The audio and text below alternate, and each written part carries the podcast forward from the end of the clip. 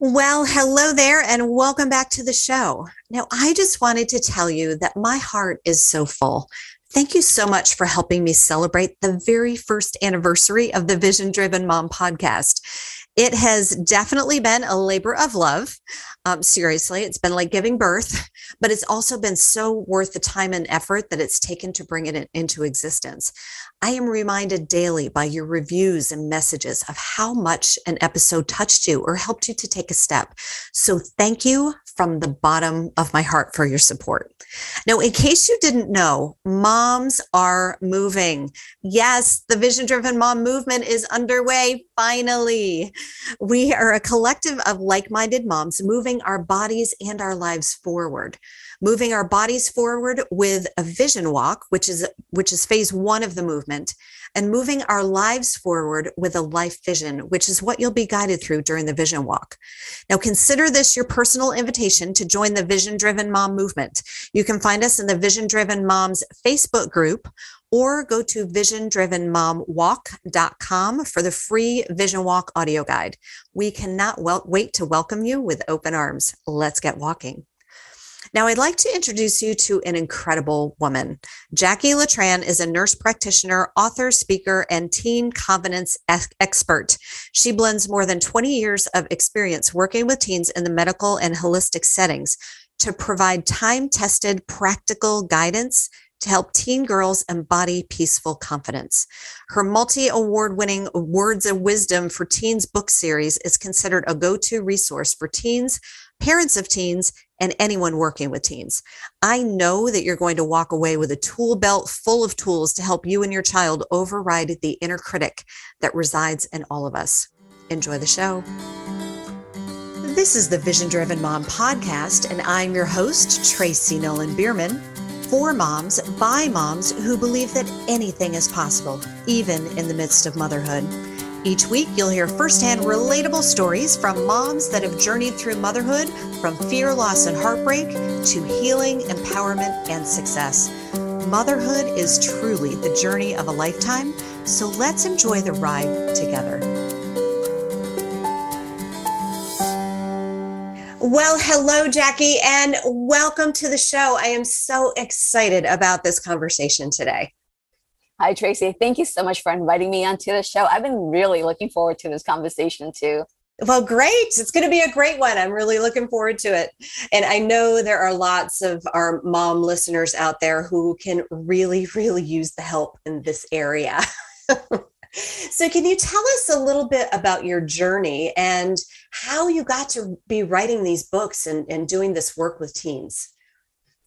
So the work with teens came first. The book was definitely not something I've ever wanted to do. Oh, uh, okay. being, an, being an author was never in my radar anywhere. So I started um, actually as a nurse practitioner when I was 23 years old. I went to school with the intention of, you know, getting my degree, getting some ba- basic background knowledge, and going directly into adolescent health. It was a goal of mine and a passion of, passion of mine ever since I was young. Mm. And so for the first, I think I stopped counting and I really should go back and look, but I think the first 16 years of my career was in adolescent medicine. Mm-hmm. So as a nurse practitioner, I was able to, you know, see the, the patient diagnosed and prescribed. And I absolutely loved every single moment of it. Mm. That's what I wanted to do from the get go. And I did that. And part of the journey included owning my own medical clinics for teenagers. I did oh, that wow. for six years. Okay. And I actually expanded to a second clinic before I closed it down. And um, when I was doing working with medicine, the area that I specialized in was in mental health mm-hmm. and also in preventing pregnancy and STDs.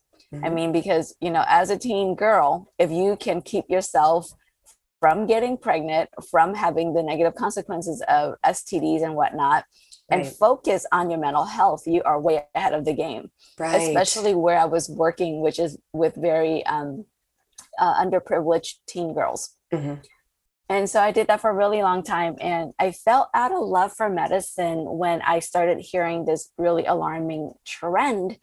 And that was my patients. I start hearing my patients say things like, if only I didn't have depression, I could do XYZ. Oh. If I didn't have anxiety, my life would be different. If I didn't have ADHD, and they would just name off you know, a mental health diagnosis and their limitations. Right. And in addition to that, I heard the worst for me was like, and Jackie said I needed to be on these medication. And Jackie said, without these medication, you know, I couldn't function to my ability. Right. And I felt so troubled by those comments. I felt really guilty because I went into medicine with the intention of helping my patients.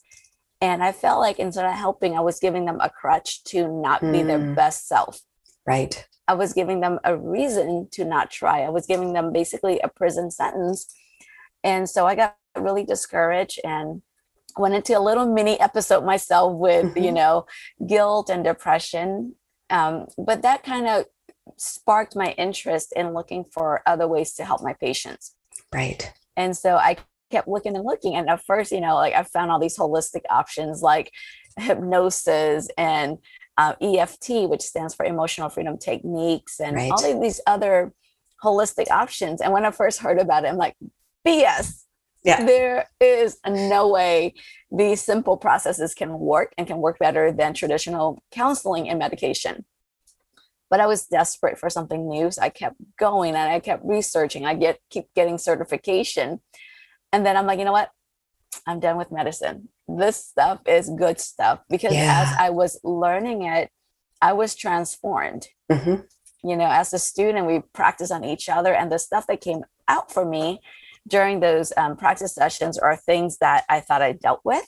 Right. Things that I haven't thought about for 15, 20 plus years. But here I am, a crying mess. And then, you know, feeling so much better, so much empowered after dealing with this Mm-hmm. So I gave up my medical practice and went into mindset mentoring. Wow. very long answer to your question. no, but that's it. But you but all of that I mean it's the journey, right? I mean that it's it's all about the journey. It's not like it just happened, you know. And interesting that you're still in the field, right? It's not necessary but it is medicine too. I mean in a way. It's it's it's in a it's in a mind body medicine way rather than a, a, traditional medicine. Right. So traditional medicine for me, unfortunately, is more about the sick care. Right. And what I do and what I love doing is more about well care. Yeah, it's really about right. Okay, so yeah, we all struggles. We all have our reasons for, you know, our own struggles. But what if you can heal from those things? Yeah. What if you can truly put them in your past and be present to what is right now? And right. that's what I am madly in love with. And so, yeah, I'm still in the, the field of caring and helping, but just in a way that is much more aligned with who I am now. Right, right. Ah, Jackie, I love that story. And it's right up my alley. it's all of the things that you talk about. The mind body connection. And and I would imagine that as you're doing this work with um, with your clients with your teens and and the you know the uh, the effects that your books are having is that there is a mind body connection and when we are down in that lower frequency right if when mm-hmm. we are feeling depressed when we are feeling in those um, those lower vibrations we're we tend to have we tend to experience in our bodies too a lower vibration and then when we are able to use our minds to raise the vibration, that we're all we're we have that in our body as well. Can you speak into a little bit into that? Because I I think that that's kind of you kind of um, where you're kind of the combination of the things that you have done. yes. So for me, the mind body connection is everything. The yeah. mind really controls the body, but also the body controls the mind. Right. So when you are feeling down, you know, one of the things your body will do is shut down. When you're mentally not healthy up here, where you're stressed or anxious or depressed, your body shuts down. It wants to close up, as in protecting itself. Yeah. So your gaze will be down, your shoulders will be heavy, your energy will cave in if you recognize that and you want to do something, all you have to do really is throw your shoulders back, look up at the sky, and smile. Sometimes it's hard to break those mental thought processes Right. because we think this is who we are. We think we can't control our emotion, which is wrong and wrong. Yeah. uh, but sometimes in the moment, it's hard to think positive, look for things to be grateful for, you know, because when you're in the thick of it, it's like, no, I have nothing. Right. However, and even in those moments, you still have the ability to lift yourself up um, and create the changes in the transformation you're looking for by using your body because the mind and the body are so interconnected. Yeah. So when the body is opening up, your shoulders are back, you're looking up, you're smiling, you're in that strong, powerful position. Your mind get confused if you're in a negative mind state when your body's happy. Right. So your mind, when your mind is confused for that millisecond, you get to decide how you want to show up instead. Oh, I love um, that. Yes, right. I hadn't yes. thought about it that way, but it's true. It's because you can't really have both. You have, you know, so you've got to decide which way am I going to go. Yes, and that's why people, a lot of people run it. You know, they they go for a run, they yeah. go to the gym. What are you doing? You're opening up your energy. You're expanding it. Right. Because again, when you're in a negative mind state, your whole body wants to shut down, your energy wants to shut down. So, you know, the easiest thing to do in terms of your body is what I mentioned, but there's a couple other things that I really enjoy doing and sharing. Jumping jacks. Jumping jacks. Right? Perfect. Jumping jacks. I mean, think about right. that, the, the process. I mean, do it right now if you're in a place where you can do jumping jacks and just notice how your energy expands as you're doing something as simple as as jumping jacks. Right. If you like to dance, get up and dance. If you don't know how to dance, or you have two left feet like me, jump around. Just right. be with your body and use that energy to open up. Mm-hmm. Now, even if you're in bed, you're like, okay, I am depressed. I, life is just horrid. I do not want to get out of bed, but I also don't want to feel this way.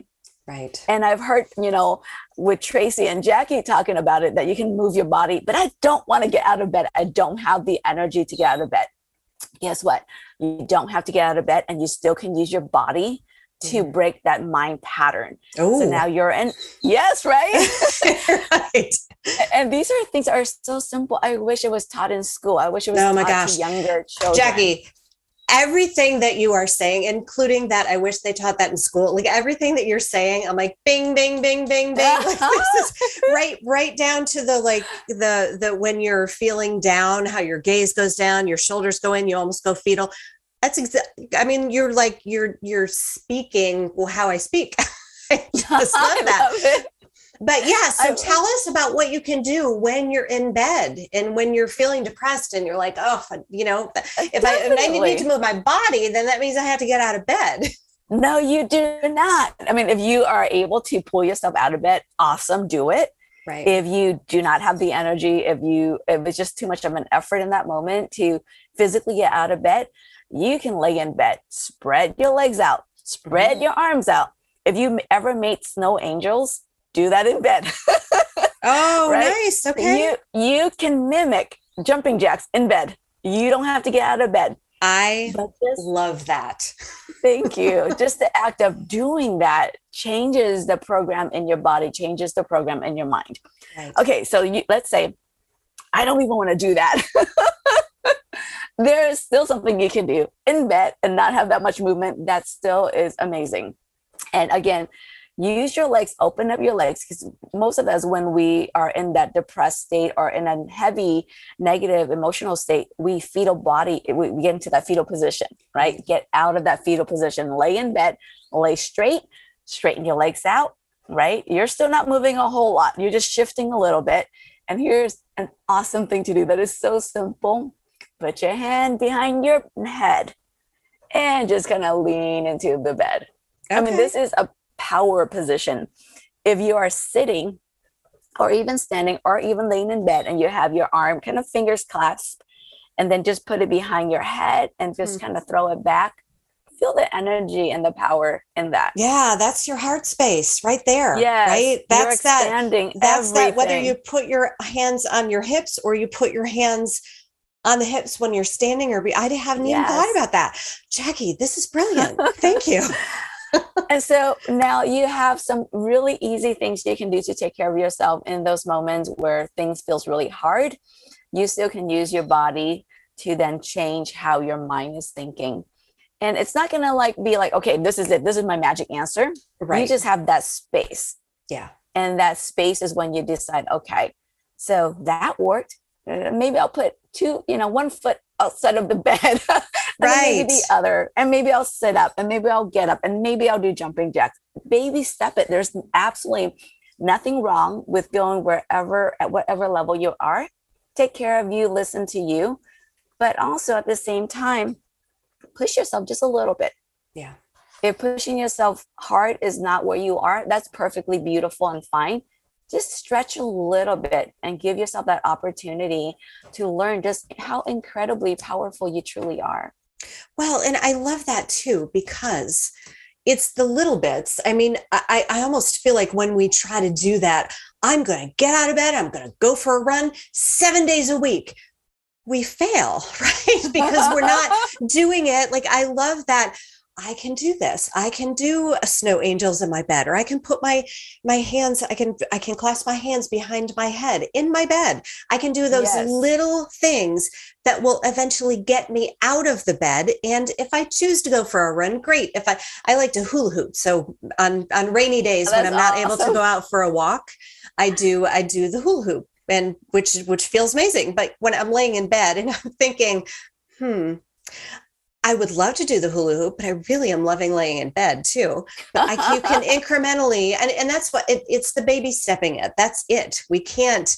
And with um, with uh, with anything, any changes that we're trying to make, and I love too that idea that those little bits, like even just the leaning back in your bed with the hands clasped, clasped behind your head, you can feel the difference, right? It's it's it, it's it's just that you know we start with the little bits. Okay mm-hmm. so I, I can feel this little bit of my energy is increasing. I'm feeling better.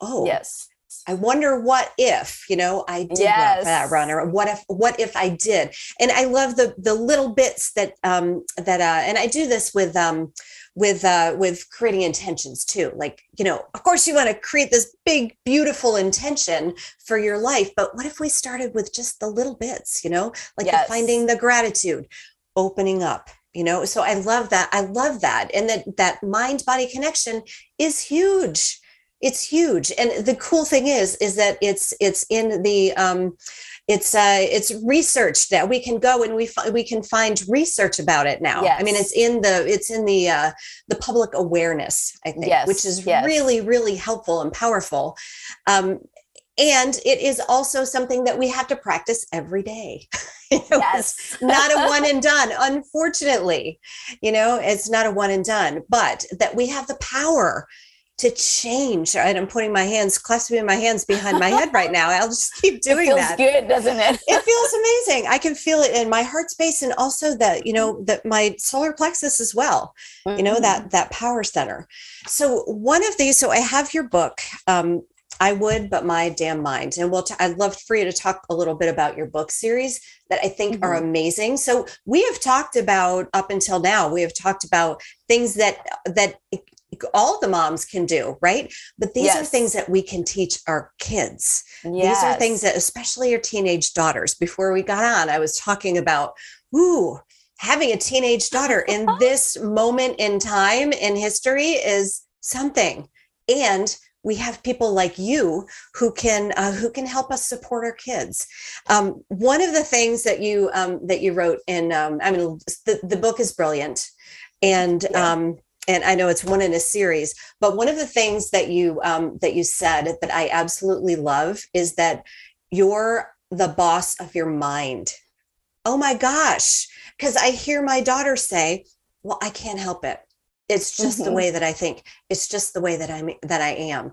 Like, but no, you are the boss you're the boss can you can you speak a little bit into the book series and how they've how you've been using them to to uh, work with your your teen girls mostly right you do you focus on teen girls um, in my private practice, I work with adults, I work with parents, and I work with teens. Teens okay. are actually the minority, but that's my oh. heart and my passion. Oh, okay. Um, I'm in my third career right now, which is being an author primarily. I still do right. workshops and I still do speaking engagement because I absolutely love it.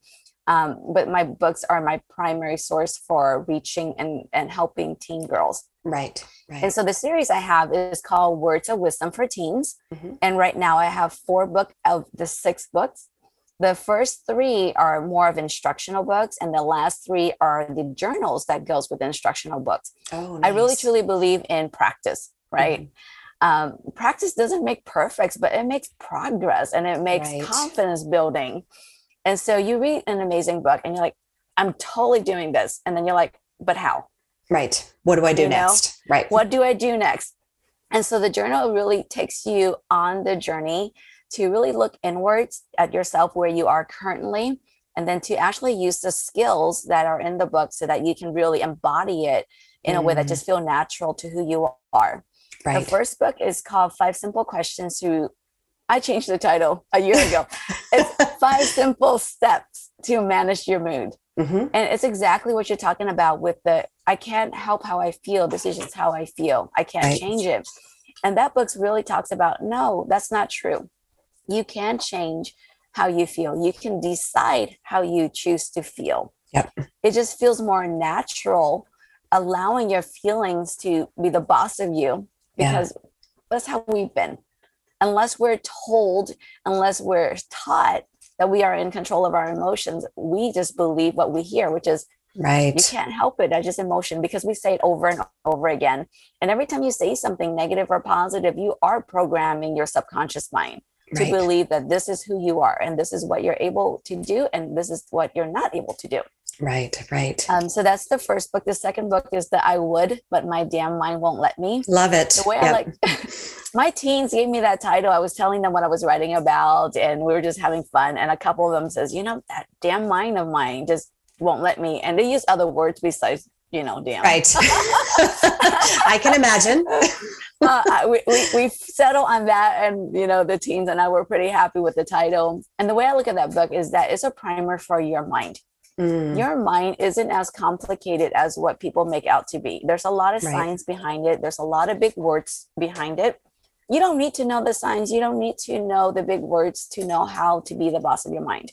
Right. and basically, when we're talking about being the boss of your mind, we're talking about the subconscious part of your mind. Mhm. because you have the two areas the conscious, which is the area that you are aware of, which are, you know, like right now, as you're listening to me talk, as you're tuning into this, you're using your conscious, logical mind to process the information, to learn new things, to make decisions about whether what I'm saying really um, is relevant to you or not. Those are all conscious processes. But at the same time, you're conscious, consciously processing it. Your subconscious mind in the background is doing a bazillion more things. Mhm. It's doing things like making sure you're breathing, making sure your heart is, is beating, making sure your liver, your kidneys, every part of you is functioning so that you can stay alive Right. and at the same time as doing that it also take care of you psychologically emotionally by making sure that you do not put yourself in risky situations that can cause you harm Mhm. Unfortunately to your subconscious mind change is risky change is harm Right. So, right. in- I love that. your- That's a that's an important that's a, a really important point, I think, according to your mind.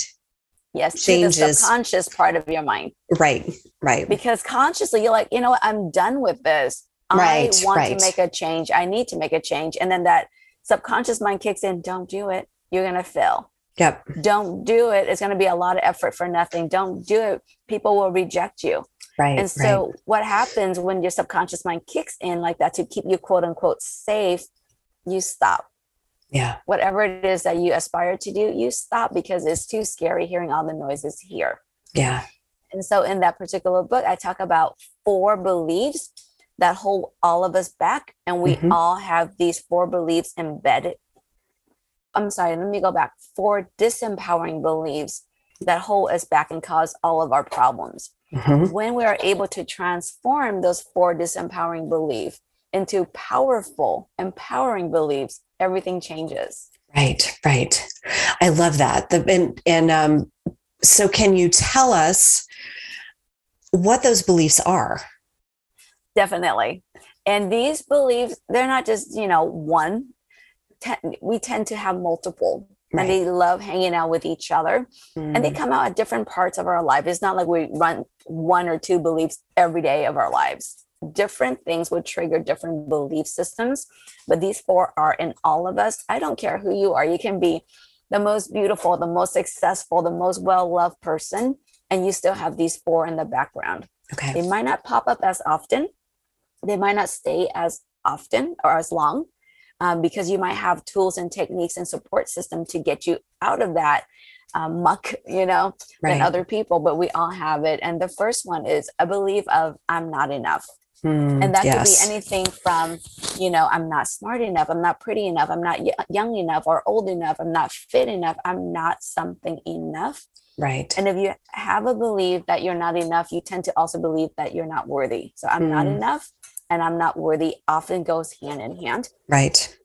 And, you know, so the third one is I'm not loved or I'm not lovable. Mm. Something is wrong with me. Um, and the fourth one, I think, is actually the biggest of the four. Uh, and this kind of like evolved over when I wrote first wrote the book. I didn't think it was the, the most, the biggest one. But as I continue to work and learn, I'm just like 100% bought in that the fourth one is the biggest one, which is I'm not safe.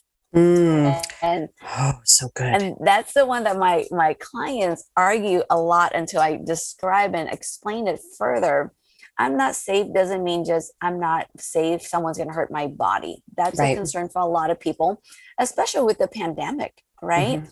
It's like, I'm not safe. There's this disease going out there. I could die. The people I care about could die or get very sick. So that's part of the I'm not safe. Right. But I'm not safe is also I'm not safe mentally, emotionally. I'm not safe to be who I am. Mm. Because if I share my thoughts and feelings, if I do what I truly want to do, people might judge me right. people might think i'm not good enough that i'm not deserving that i'm not lovable so you see how those three come right back into i'm not safe absolutely yeah yeah i, I love that i've been doing a lot of um, first chakra work mm-hmm. and that yes. you know that base um, that base safety right yes. and and when we don't have that or feel and it's not even like there has to be a, a, a necessary um, um, incident but just an overall feeling that we develop in infancy you know when we're mm-hmm. when we're when we're babies um anyway it's fascinating to me but that's where it starts from right? It's not and it's and i love love too the idea of the, the you know the the mind doesn't necessarily know the difference between i'm not safe because i'm being chased by a bear and i'm not safe because you know i somebody might make fun of me or that i'm you know all of those other things. It's really the mind is fascinating. But yeah i completely agree with that um, with that fourth one with that safe. I, I do think that that's probably the base of yes. most of our um, most of our beliefs and most of the, the the reasons that we might stay depressed or or stay in a less than life. Yes. Because think about it if you truly embody the belief of it is safe for me to live my life the way I want to live, to express myself the way I want to express, to truly show up authentically, what problems do you have? Right. You'll still have challenges. Yeah. However, when the challenge come on, you're like, okay, I don't like it, but I can handle it. Right, right. I've got this. You that know, is an incredible, powerful place to live in. I think years ago I saw this um, this uh, this meme come through Facebook, and it was something like um, it was an, an, anonymous author and it was something like i have a 100% um, success rate at, for um, overcoming difficult things or something like that. And i like to bring that like this moment right now nothing right? So we, we tend to think oh my gosh this is most difficult and then you look back you're like oh no wait a minute. Yes. I have you know i can do this. I can do this. I'm i can yes. i can build up my you know put my uh work into my solar plexus and my in my powerhouse and courage and i can i can completely move through. But it's not easy and it's changing patterns. It's changing pattern and it's, it starts for me with changing your mindset. Yeah. you can change your physical pattern all you want but unless right. your mindset is there you will continually battling yourself. So working on the mindset to me is incredibly key yeah, yeah. Now, where do these um, where do these disempowering, faulty beliefs come from, and and why are they created in the first place? so they come from two main pathways. I mean, there are different pathways than the two I'm going to mention, but these are the bulk of where the beliefs come from. The first is significant emotional event, mm-hmm. and so whatever it is that you defined as significant in that moment, your subconscious mind will freak out, right? Right. Your subconscious mind is like, and we're talking about negative right now, of course. I mean, we can have positive, significant emotional events that will create confidence and excitement in us. But we're dealing with the negative right now. So, whenever you have a significant negative emotional event, your subconscious mind is freaking out. Its Mm-hmm. job is to keep you safe, and you are currently in danger. Right. So, what your subconscious mind would do is create a belief system surrounding that incident. And then it's going to create a coping mechanism to go with that. Mm, And the way okay. it creates the belief, it tends to kind of generalize and it almost like catastrophize everything.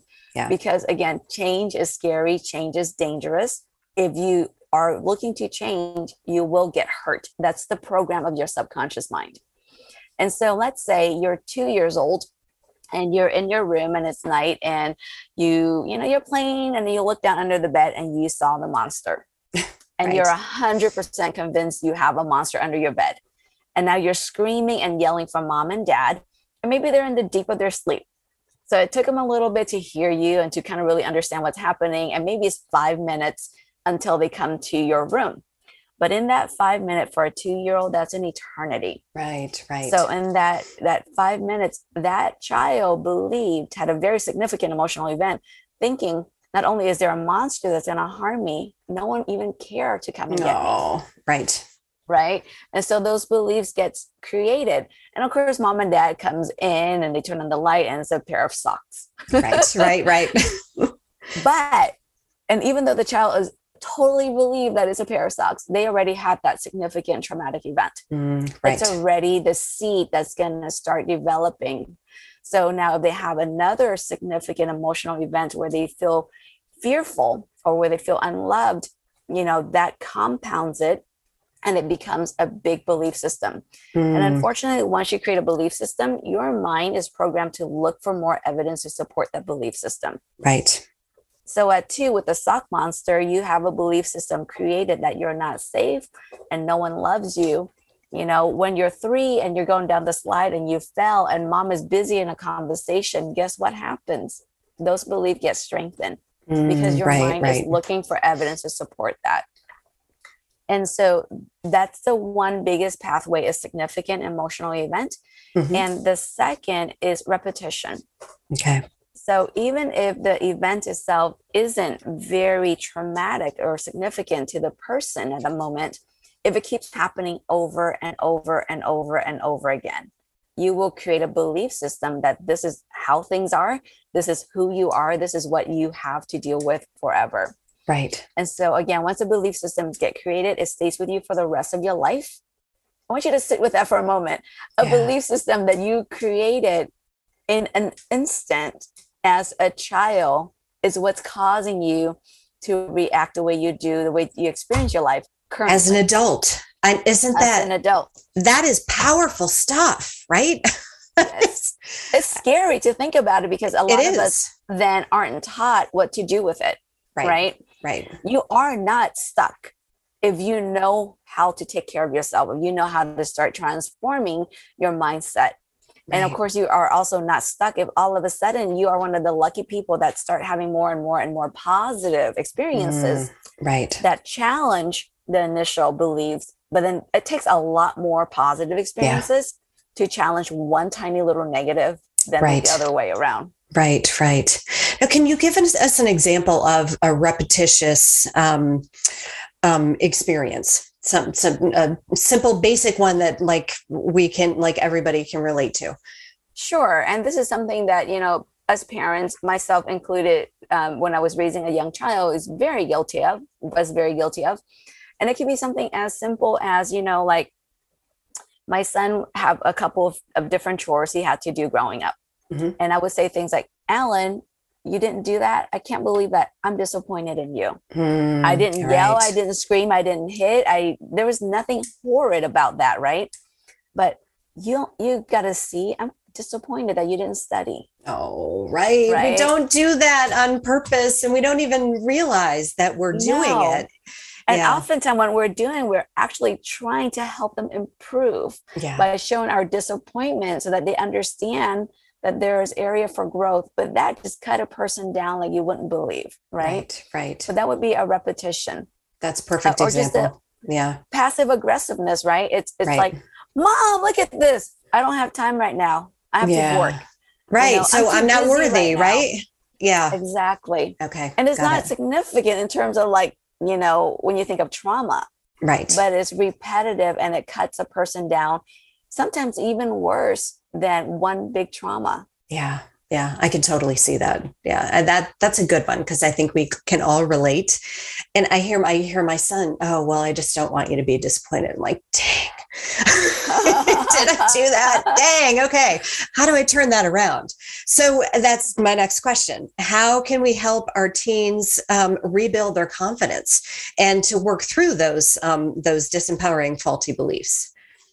So the first thing you want to recognize that they have those four. Yeah. And not only they have those four, you have those four. Mm, So oftentimes when you are interacting with your child, you are reacting from your own stories, from your own hurts, from your own trauma. right. So the first thing that you as a parent can do is go inwards and do Mhm. some self healing, Okay. recognizing Oh, that good. you do in fact have these these triggers and be willing to unpack it. And that could be through reading, it could be through getting professional help, it could be through journaling, it could be through meditation. There are so many different ways for you to start taking care of yourself. Right. So that's the first part, just awareness, right? A lot of us, when we want to change, we don't want to do the awareness step. We want to go into the action step. Right. Awareness is the most powerful action step you can take first. Yeah. You are speaking my language right here. Because I mean, my, my, I, the, the reason I do the work that I do is um, to, so that you can be the mom that you want your children to see. Yes. Because they're going to get it by osmosis. you Yes. know? They're going to get it whether you're putting on a happy face or not. So, um, yeah. And the awareness is huge. Yeah. I love that. Okay. So start with yourself. Yes. And then again, looking at your child, a lot of us, we look at our children as a reflection of us. Yeah. They are not us. They are No, not right. doing things to to anger us or to trigger us, right? How many times have we said something like, you know, little Mary just did that to piss me off? Yep. No, little Mary did that to protect herself because in that moment she felt unsafe Mm, and the way that she took care of herself might hurt you but she didn't do that with the intention to hurt you she did that with intention of i'm hurting so much it feels like i'm thrown in the ocean and i can't swim and i'm just paddling like this trying to survive right and so having compassion for where your children are Mm, and being willing beautiful. to look at them differently rather than as that is who they are that they are trouble or they are this or they are that look at them as a cry for help Mm, They don't have the- help. Beautiful. They don't have the tools they don't have the know-how and frankly most of us adults don't have the tools and the know-how Right. Isn't that true? Right. Yeah. yes and so that the teen are doing these things even the really risky behaviors it's really about them trying Mhm. to keep themselves safe in that moment and safe might be and and this is a, not a great example totally off the cuff but if they're at a party and everybody's drinking for Mhm. them safety is drinking as Oh, horrible right. as it sounds is if i don't drink i'm going to lose my standing amongst my friend and that would be so incredibly detrimental that's life and death to me for a teenager Right. Jackie, I love that you use that example. I mean, of, you know, um, just because in their mind that this is the safe thing to do right in this moment. I, I really, I really love that because it's, we, I think we expect our, because they're big, that we expect our, our teens, especially that, you know, to be adults and to make adult decisions, but they don't have that kind of mind yet. Mhm.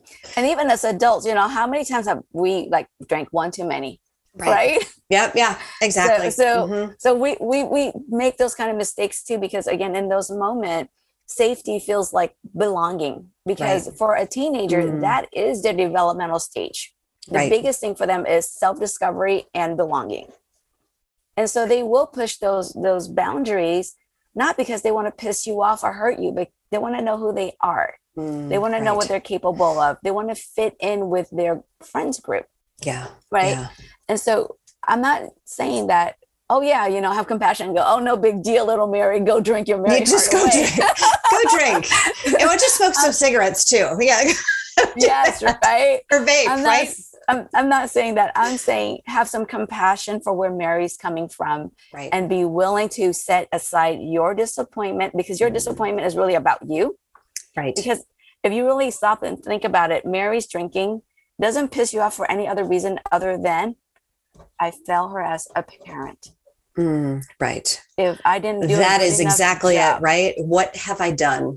Yeah. I haven't done I haven't done XYZ enough or I've done XYZ too much or yeah. Exactly. So in that moment, if you're willing to pause and go inwards, you'll realize your disappointment isn't at Mary, it's at yourself for Mm. not being the mother that Mary needs to make better decisions. Right. Right. So have compassion for Mary, have a compassion for yourself, be willing to check some of those triggers. It's okay to be hurt. It's okay to be disappointed. It's okay to be upset, but you can also just leave it at the door for a moment yeah. and be fully present with your daughter, with your son, with your child, right? Right. and have an honest, open conversation that leads to creating trust and bond Mhm. versus guilt and shame and doubt. right. Because most parents will go into the, you know better than that. I've taught you better. And how many times have we had that conversation?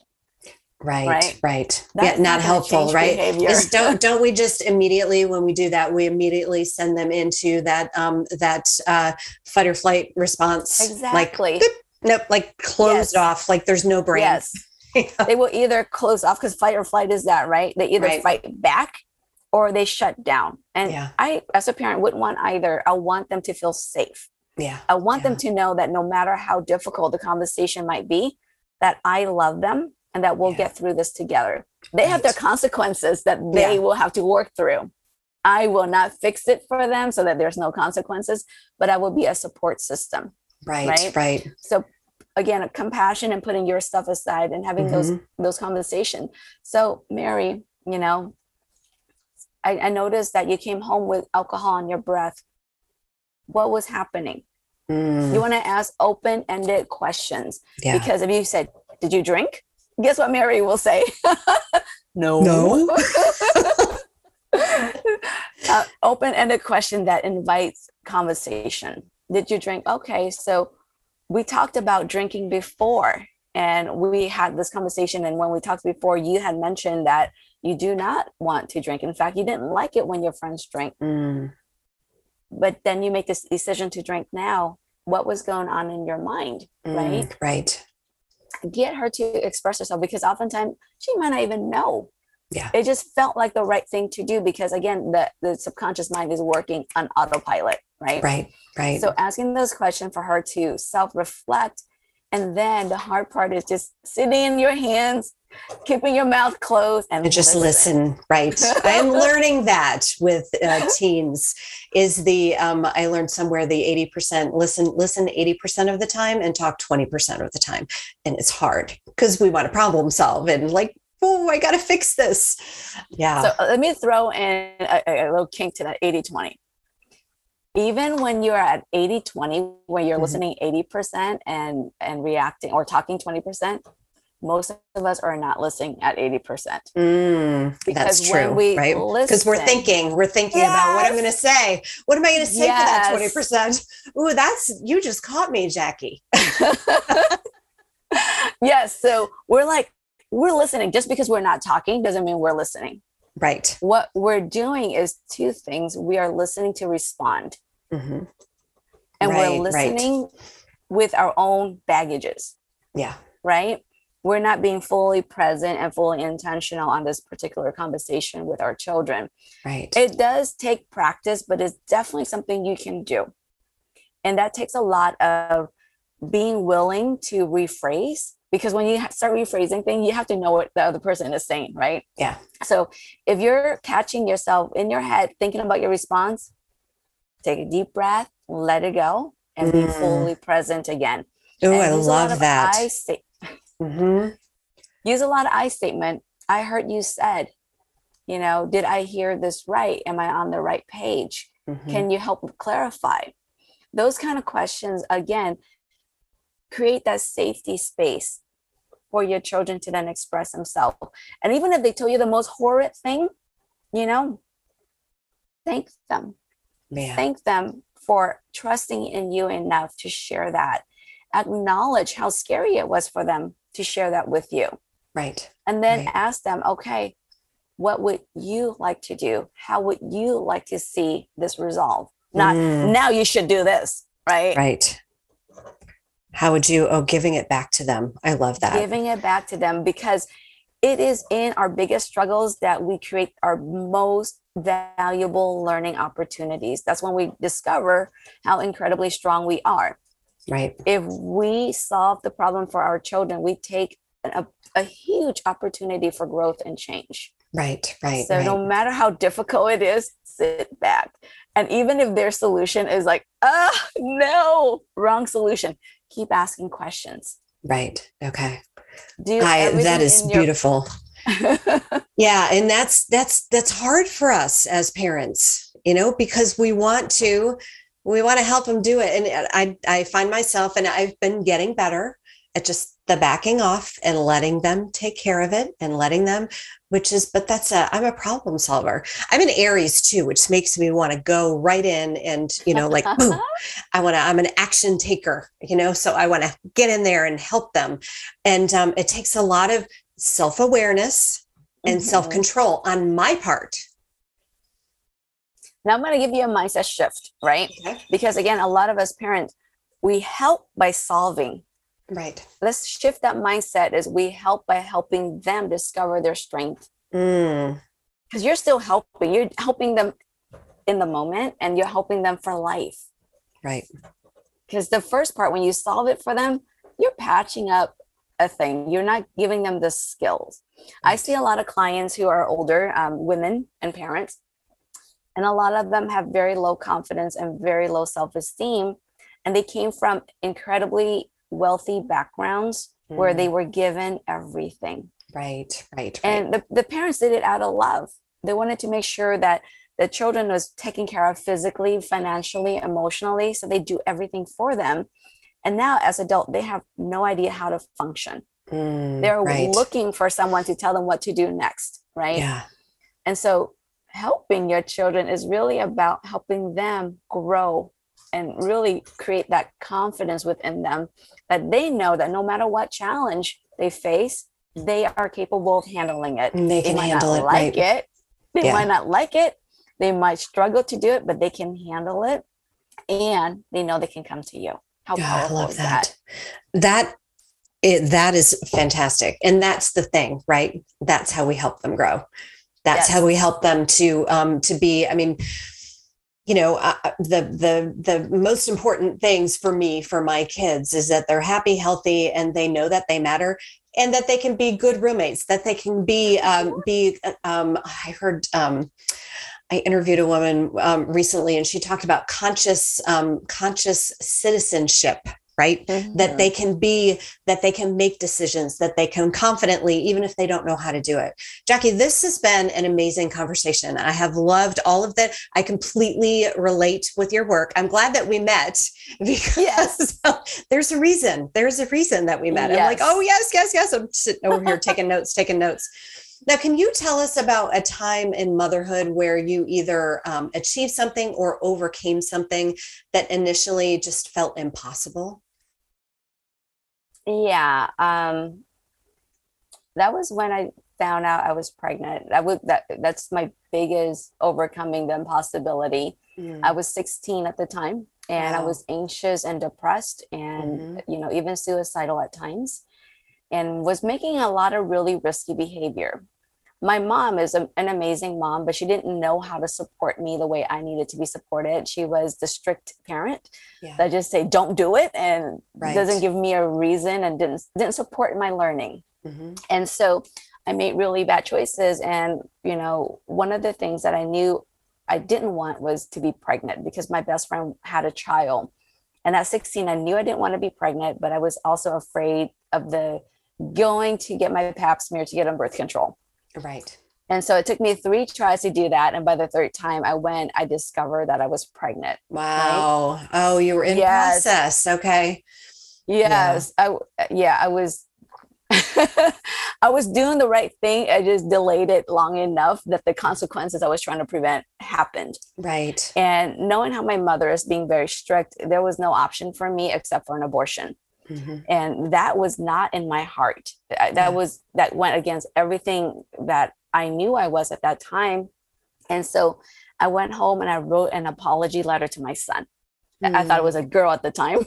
Yeah. but I wrote an apology letter to this unborn saying, I am so sorry, you know, that I have to have an abortion because this is mm. where my life is. These are my family. These are the values that I have to live under.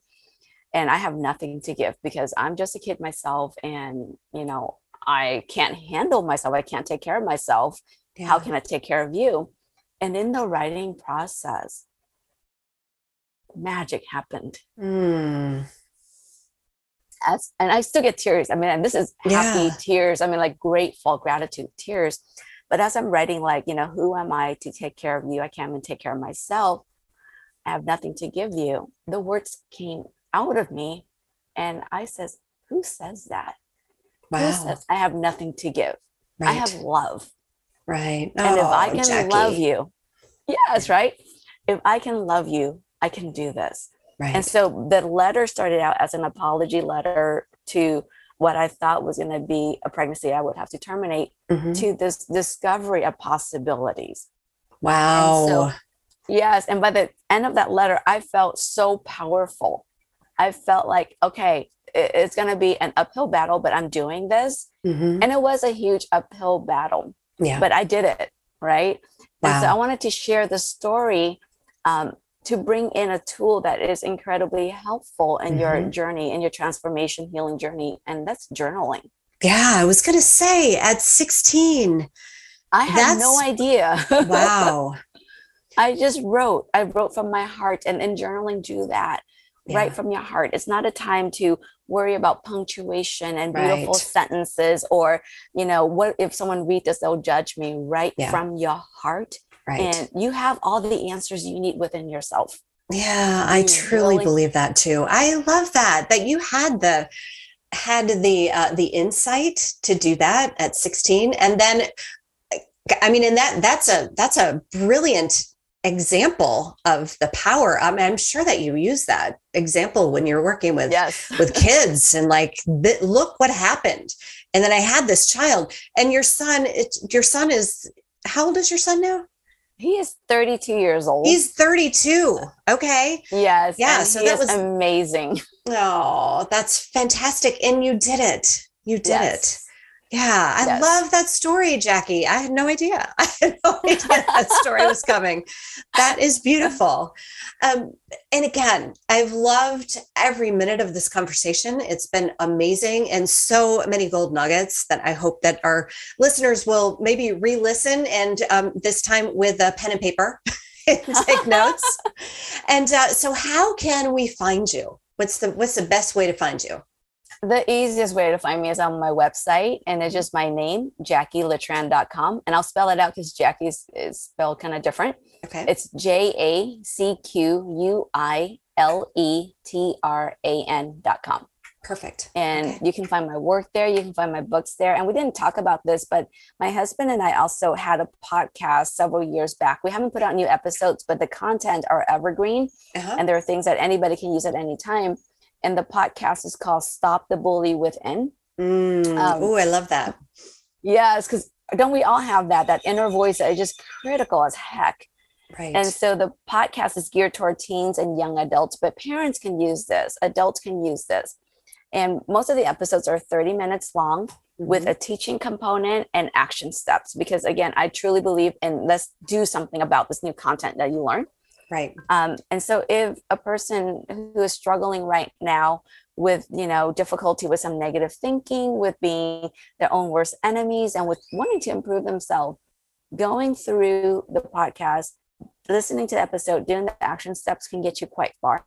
Mm-hmm. Um, and then, of course, the books. We didn't talk about the third book, which is the jumpstart your confidence. Right. But that one I love too because it talks about seven inner superpowers that we all have. Mm-hmm. We were born with so many more than these sevens, but I chose these seven to address because these seven, once you master, you can eliminate self doubt, you can eliminate fear when you embody these seven inner superpowers.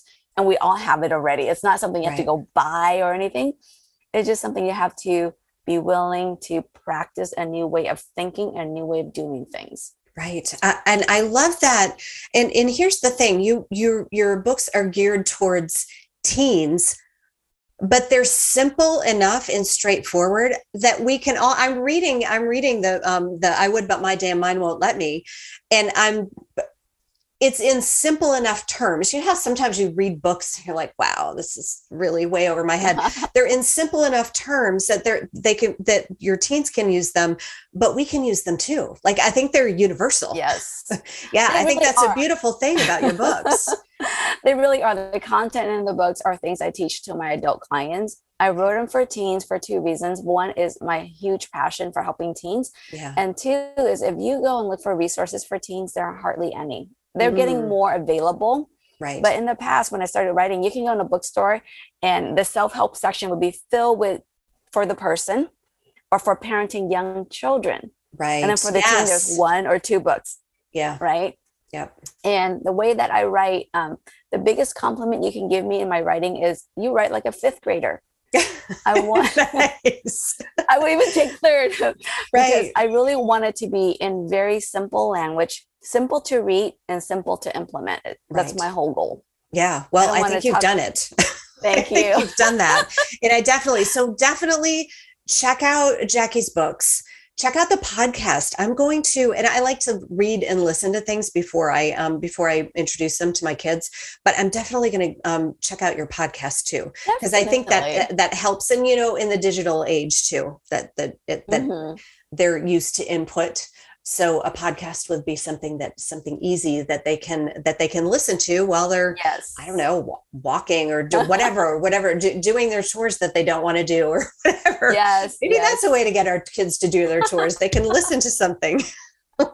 Yes and in addition to the um, teaching episodes i also have interview episodes because i want people to share their story just like what you're doing because i think there's so much power in the story because oftentimes when you're struggling you feel like you're the only person who's dealing yeah. with this. Right. Hearing exactly. that other people went through it and overcame it can give you tools and inspiration and motivation and hope and all the wonderful stuff. Yeah, that's exactly it. That's why I do this too. That's why that's why the stories, right? Because we learn, we learn from each other. Jackie, yes. this has been fantastic. I am so um, excited to share this interview, and uh, thank you, thank you for your time, your brilliance, your work in the world, for all of it. Thank you so much for having me on. It's been amazing. All right. Goodbye for now.